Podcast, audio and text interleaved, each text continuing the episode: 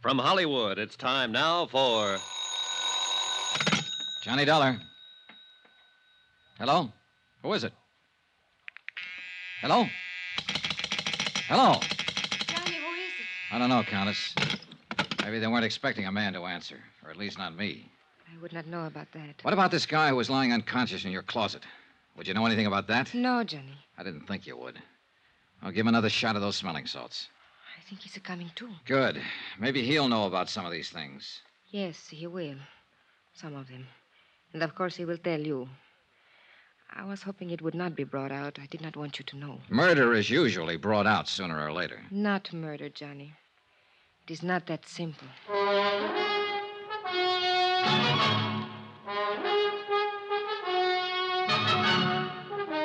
Tonight and every weekday night, Bob Bailey in the transcribed adventures of the man with the action packed expense account, America's fabulous freelance insurance investigator. Yours truly, Johnny Dollar.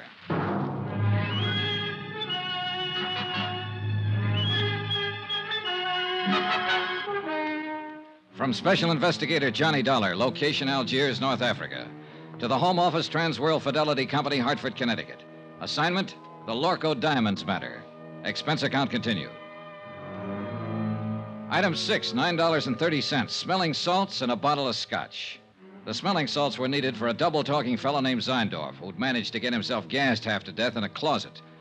A representative of your client who suffered the $100,000 loss, Lorco Diamonds of Amsterdam. The scotch was for me. Johnny, he doesn't like it. Should I go on holding them under his nose? Yeah, sure. Keep shoving him at him until he's strong enough to fight you off. That's how smelling salts work. A person has to come to in sheer self defense. Nein, nein, stop. Is more too plenty already. My nose is killed dead. No more. Maybe you've been poking it into the wrong places. What were you doing in that closet, Mr. Zeindorf? It's nothing. I can tell you the entire thing in two words. Use more if you need 'em, but make it good. Nobody has find this beautiful diamond. Nobody has do anything. So I come looking for my own self. In that closet? Nine is only for hiding. I am wait for everybody going away, going at sleep. Then I am going to looking. In my apartment. What made you think they would be here? You are pleased to forgiving me, Fräulein, but I am not taking the chance. I'm think to looking every place. Who turned on the gas out there? Do not ask, kid. I, I know nothing. I, I think I have sleeping some, maybe, and when I have waking, I am died almost. Yeah. Well, apparently somebody was out to get one of us at least. Hey, what about that maid of yours, Maria? Or is there one? Of course. She. You know, that is strange. She disappeared about the time you arrived, slipped out without a word. Does she live here? I think she lives up in the Casbah. I hire her through the agency. I see. Do you think she did it? Oh, the more I find out, the less I'm sure of. Maybe Mr. Zeindorf did it, trying to commit suicide over his missing trinkets. Nein. Suicide is, is one thing I am not. And I, I desist to listen no more. I, I am to leave here immediate. Oh, uh, by the way, Mr. Zeindorf, Yeah, what is it? as I understand it, you boys in the international jewelry business are ordinarily pretty cautious in your dealings. Yeah. Yeah, the prudence, mein Herr. Always the entire prudence. That's what I mean. You always investigate a new client thoroughly before you take any chances, is that right? Is entire correct? Johnny, no. Then why did you send $100,000 worth of diamonds here to Algiers at the request of a woman who doesn't have a cent to her name? Ach, why it is to me these things are always happen. Mein Herr Dollar, I am the highest ethic of business. I cannot give you answering. Well, one of you better give me an answering. Oh, it is all right, Mr. Zeindorf. Please, please, you tell Contessa. All right. What he is trying to say, Johnny, is this. It did not matter about my financial standing because I was not actually a client. What do you mean? You ordered the stuff. Yes, several pieces on approval, so I could make a selection. Anything up to $20,000. Somebody else was paying for it. It was being given to me as a gift. By whom? A fellow countryman of yours, a man named Charles Barrett. He's been here oh, three months, lives on his yacht. Mr. Zeindorf, How did you know this man Barrett would pay for the diamonds? By the letter, Mynheer. what letter? When I wrote to the local firm, I took the liberty of enclosing a letter written to me by Mr. Barry. His own authentical signings. We investigate immediately. What sort of a letter was it? He promised to pay for a gift of jewelry up to $20,000 of my own selection in return for certain consideration. What considerations? Romantic, Mynheer. It is a little present of the engagement. Is that what it was, Maria? An engagement present? Yes. I see.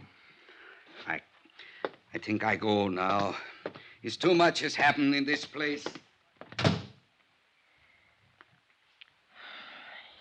Is it all right to smoke now? Yeah, sure. The gas is cleared out. Here. Thank you.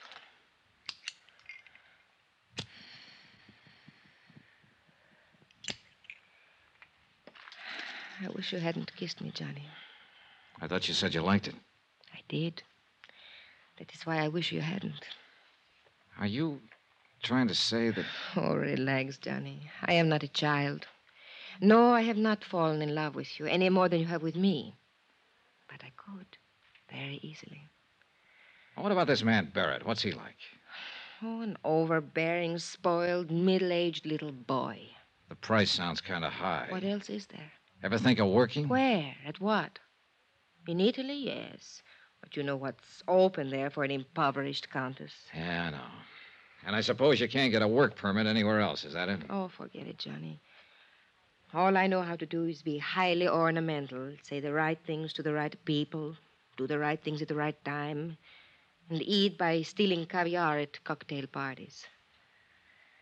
You go hungry a lot that way. Yeah, I guess it's rough. Well, don't let it throw you, honey. You're not the first girl who married for money. I guess you don't understand. Nobody has said anything about a marriage. Oh, I see. Well, Johnny, I imagine you will be leaving now. So, good night, Johnny. Goodbye. For all the progress I'd made in the case, I might as well have stayed at home. Another fish off the hook. Logical suspect number one had been the customs property agent Andre Jardine. But the blow on the head that sent him to the hospital hadn't been faked. And that, plus the fact the diamond courier had shown symptoms of poisoning before the plane even landed, seemed to leave Andre in the clear. And now, number two, Maria Countess d'Attilia, was apparently able to supply another answer every time she needed one. And her answers were backed up by Hans Zeindorf, Lorco's own representative. We were shortcutting through the harbor district when I began to realize that the same car had been behind us ever since we'd left Maria's. It was a low slung English job, expensive and easy to recognize. Driver, Oui, monsieur? hit the gas a little harder. See if you can shake that car behind us. Ah, mais oui. The other car picked up speed to match ours and still held the same distance.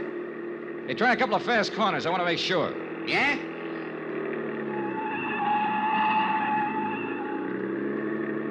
The next place where the street narrows down. Stop fast. Swing crosswise. Block off the road. I want to stop that guy and have a talk with him. Hey, you understand what I mean? Mais oui, monsieur. Just like in the movies. Yeah, well, something like that. Hey, there's a place coming up. Let's let's have a go at it. You do not worry. I will do it good. Yeah, I only hope we've seen the same movies. Now, monsieur. I was out of the cab fast and running back down the street. The other driver had jammed on his brakes and finally skidded to a stop against the curb. I reached for the handle, jerked the door open, and the man inside came out swinging. A big man, little on the beefy side, but plenty tough. I didn't know him, never seen him before. He fought silently and fought hard, but he was a sucker for a left. I knelt down on the pavement and started to go through his pockets. I hadn't even noticed the other car pull up. Nom de chien, Monsieur Dollar. Huh? Do you merely plan to rob him, or do you also intend to cook him and eat him? Oh, you really get around, Inspector. The Uh, policeman must socialize, monsieur. It broadens the outlook. Come, we walk. My chauffeur will take care of reviving your victim. Do you happen to know the victim? Yeah, may we? He's Monsieur Charles K. Barrett of Chicago. Maria's ex boyfriend. Mm, something of the sort, I believe. How did you happen to get here so conveniently? Oh, I was following you. Uh, farther back, of course. Then why didn't you pitch in when the fight started? And spoil such a remarkable display of fisticuffs? Okay, okay. It is true the footwork was mediocre, but the verve, the enthusiasm, the violence, superb, monsieur. I can't quite figure you, Inspector. Well, sometime we must talk about it. Uh, monsieur, you will be most happy to know that we have identified the person who occupied the plane seat next to the diamond courier. Oh? They shared a bottle of wine during the flight. Undoubtedly, that is how the poison was administered. And who is the person? A man named Bobo. Bobo. We. He is well known in the Casbah. He is a thief, smuggler, dope peddler, and it is said he can be hired as a killer. Have you picked him up yet?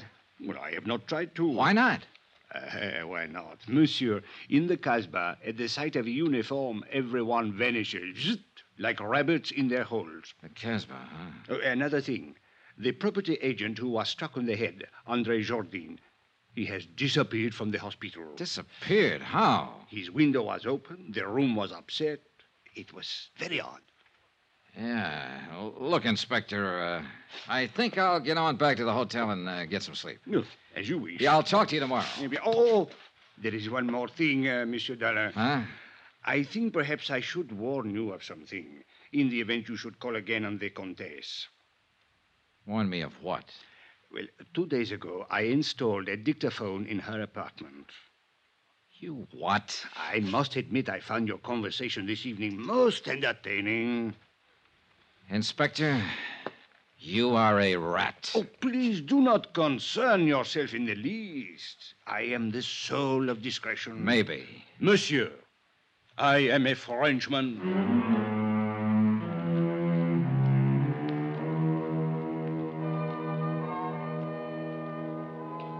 Twice tonight, the Casbah had been mentioned. The strange, mysterious native quarter on the steep hill behind the city. Maria had said her maid lived there, and now Bobo, who'd given poison wine to the diamond courier. I had an angle, and I had some ideas. The picture was finally starting to make sense. But I needed some more answers, and the trail led into the Casbah.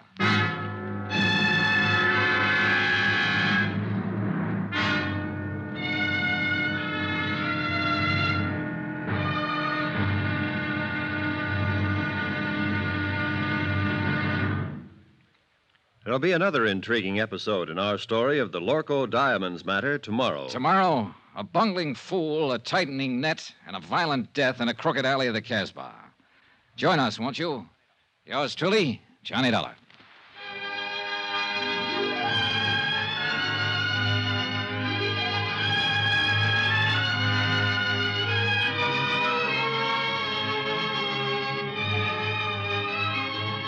Yours truly, Johnny Dollar, starring Bob Bailey, is transcribed in Hollywood.